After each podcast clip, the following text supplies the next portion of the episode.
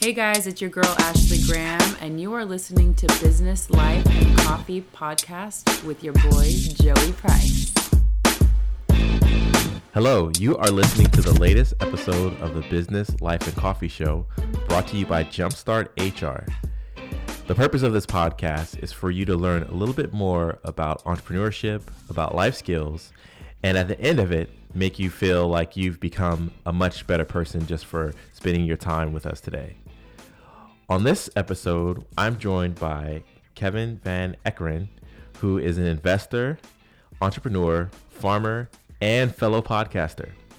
And if you want to know about how all those things can intersect and more, and how you can manage multiple responsibilities and still stay true to yourself, uh, we're going to dive a little bit about that. So, Kevin, thanks for joining. Thank you so much for having me on. Now, I want to jump into something right away that I think our, our listeners will be interested in. Now, you have a background uh, working on a SWAT team. Is that correct? Correct. So I was on a SWAT team as a civilian for four years, and I also owned my own company training SWAT teams for six years. Wow, what was that experience like? It was a, it was a it was a fantastic experience because I got to see the other side of the world, the thing that most people don't see and it really changed my life for the better because one, I appreciate that I ne- I've never had to be put in the opposite end of that position, facing that uh, horrible incident, but also that I understand what the world really is like, and it makes me more of a realist, which I think is a good thing. Yeah. And Kevin, we are all abuzz now with the Vegas shooter and the tragedy that happened a few days ago uh, at the concert as someone who was not an officer but has a background and interest and expertise in SWAT, what are some of your your takeaways from this whole scenario? Well, I think we have to really get you know support and, and congratulate the, uh, the the Las Vegas Metropolitan Police Department because they responded to an active shooter and in 16 minutes figured out what room he was in, and dealt with the problem. Um, and, and I don't know many SWAT teams that have that capability, but they did a phenomenal job, and we need to to show our support for them because more than often we hate cops, we don't love them. Yeah. And uh, and those cops saved a lot of lives that day. They saved a ton of lives, and I could not imagine being there in the middle of what was going on and trying to figure out the shooter, where's it coming from, what direction. I mean, there's a whole lot of things going on, and for them to be able to do that in 16 minutes, that is definitely outstanding. It is, and and it is a that is a real challenge because you have to think outside the box. You have to be able to communicate while rounds are going off, while someone's actually firing at you. That's that's an amazing thing, and I, I'm just I'm so proud of them. Yeah. What type of what type of team do you think that takes? Is it a, a large scale force that would require that type of insight, or um, is that a smaller oh, team? yeah, yeah.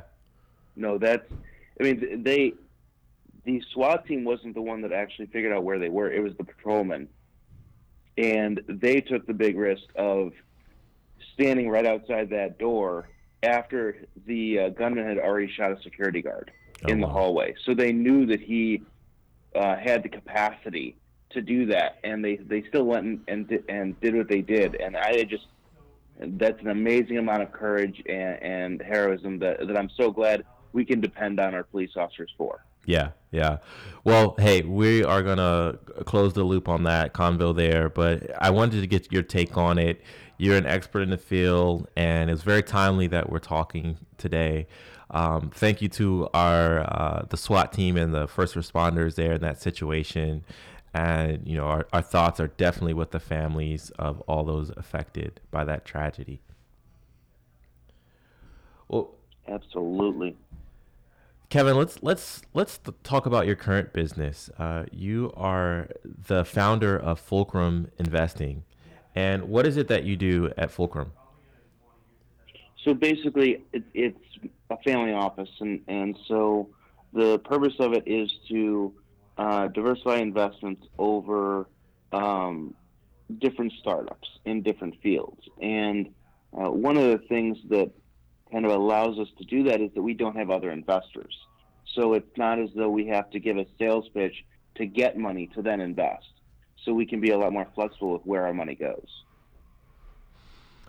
And why do you think that positions your firm to be uh, to stand out as opposed to everyone that has to get different types of investors? What does that Well, uh, what does that afford you to do? Yeah, so it allows us to have a lot more diversification than any other fund I know of. Um, most people want to invest and put their money into IoT or uh, SaaS platforms or whatever it is, but they they feel very uncomfortable just handing money over. Someone saying, "Go do invest in whatever you want." Uh, it's just very hard to collect money that way, and yet we've invested in anything from fashion to food to tech to SaaS to B2B and everything in between. And because we've had that diversification, we've had a higher rate of return than most other firms. So in in starting a business, they often say to focus on a niche, but when it comes to investing, you would recommend diversification. Absolutely. As long as it, it all depends on your team. So I have seven other people that have very different backgrounds and expertises than mine. And so we have the ability to diversify because we have so many different people in so many different fields that can that are keeping up with the trends and understanding the, the field on, on a very deep level. So that's what allows us to do that. But someone that's just running their own fund and it's just them, that becomes much more difficult. Um, and and so it, it all depends on what what someone wants to do and how many people someone wants to work with. Wow. Wow. So, Kevin, if someone listening today is interested in actually starting an investment firm, what type of advice would you share? The first thing before you do anything is to get linked into your local network. And that, depending on who you are, I'm kind of an introvert, so it took me like a year. Um, some people only take a few months. But even once you get in, there's good and bad investors and good and bad investments. And you have to sort all that out. So I would recommend if you want to get into it, just take a year to just understand the landscape and then figure out your strategy after that. Okay, so networks are really important.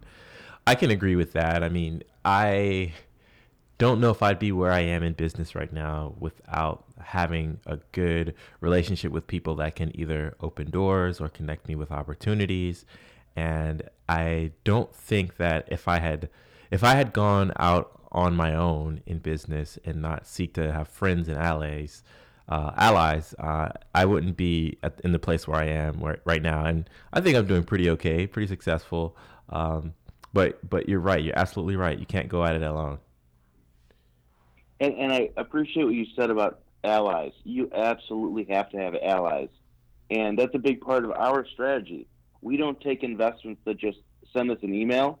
We only take investments that other investors send us because we, we were, and, and they do the same with other investors. So it is kind of a, a closed group.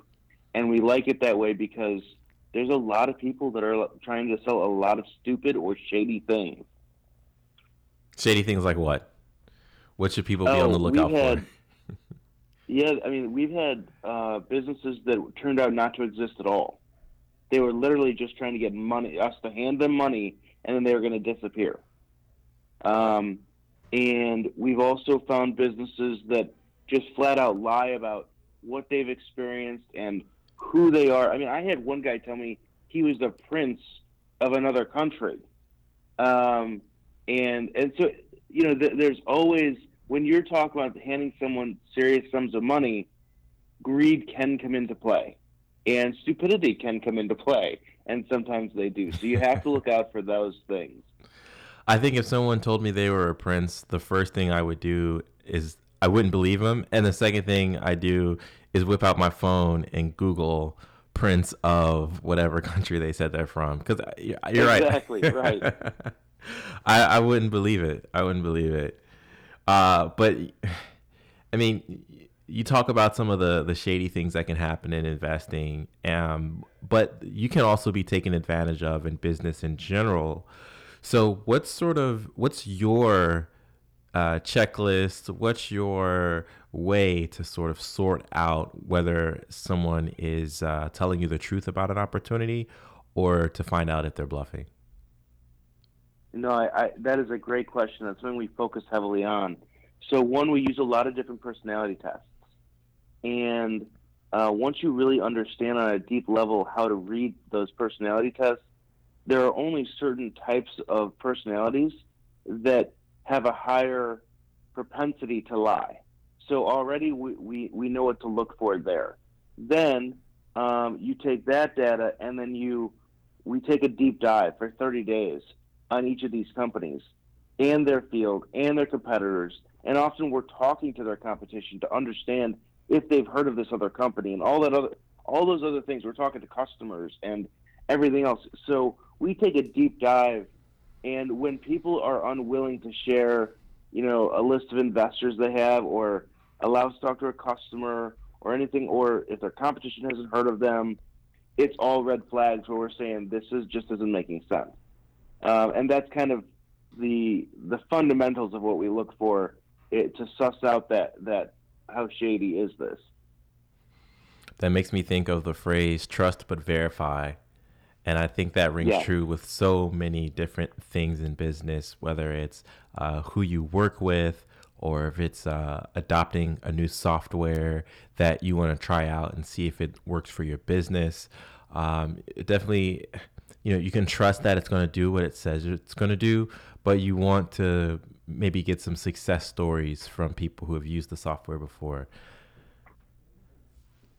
No, I totally agree. Yeah. Totally agree. And and it's also a good idea to take a deep dive on the product itself because often someone that's going to try and rip you off isn't going to put that much time and effort into a product.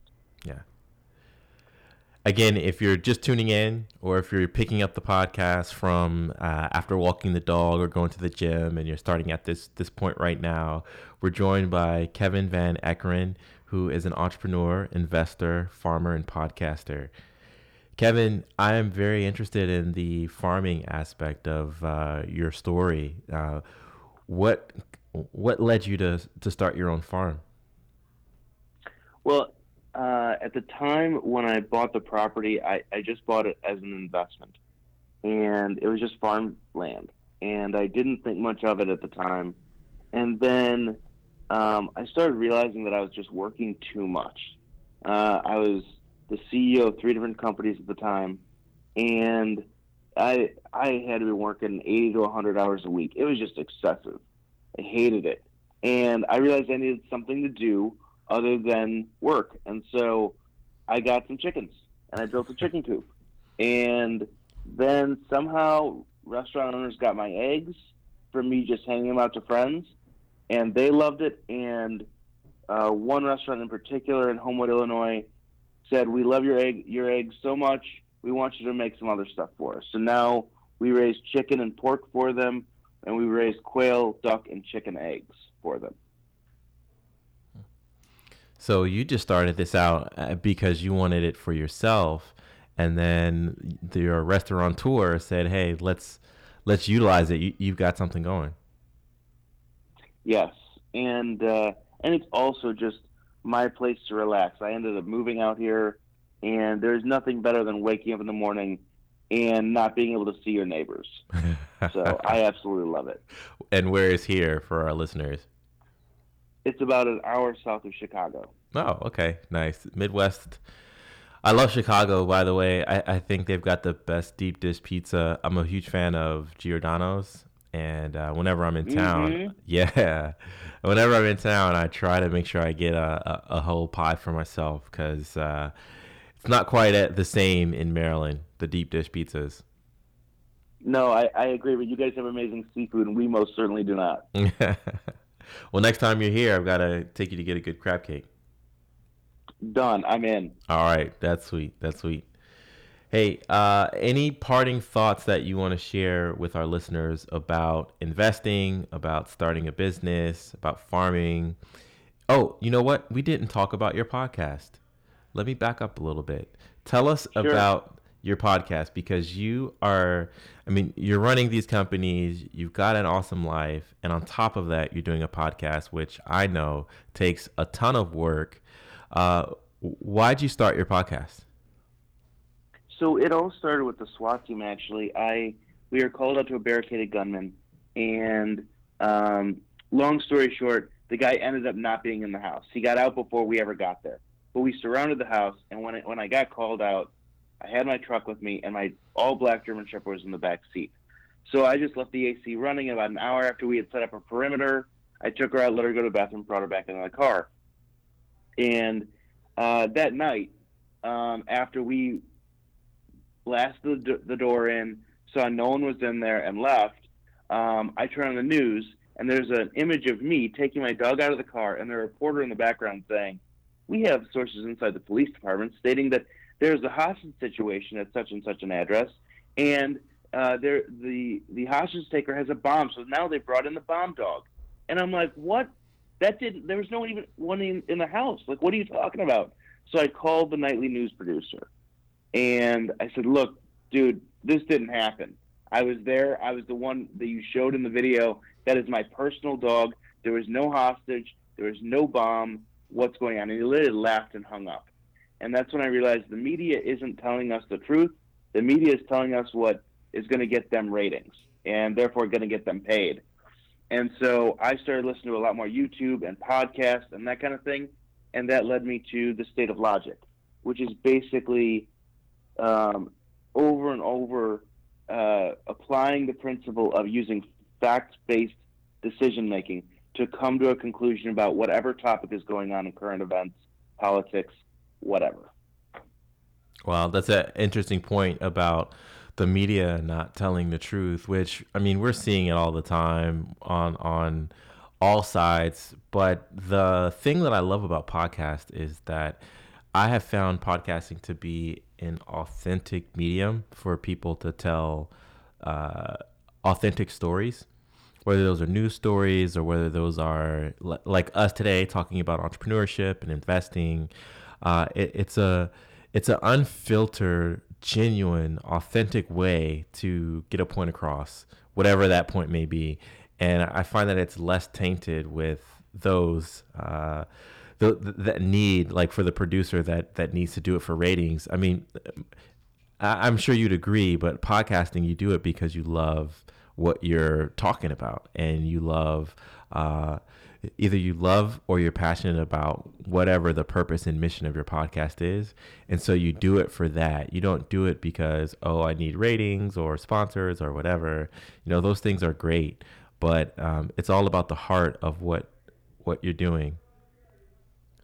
No, I, I totally agree. I think that the reason we're seeing what we're seeing in the media is because, for example, Comcast owns uh, Universal. Universal owns NBC, and NBC has a bunch of subsidiaries. And so you don't know who is influencing what, when, where, or why. And uh, so you can't know. But with a YouTube channel or a podcast, you can listen to them and pretty much know this is where they stand. They're not being influenced by a giant conglomerate. And so therefore, I can at least believe or disbelieve what they're saying. And that comes back to the very point that you just made of it feels more genuine and honest. What are some podcasts that you're listening to?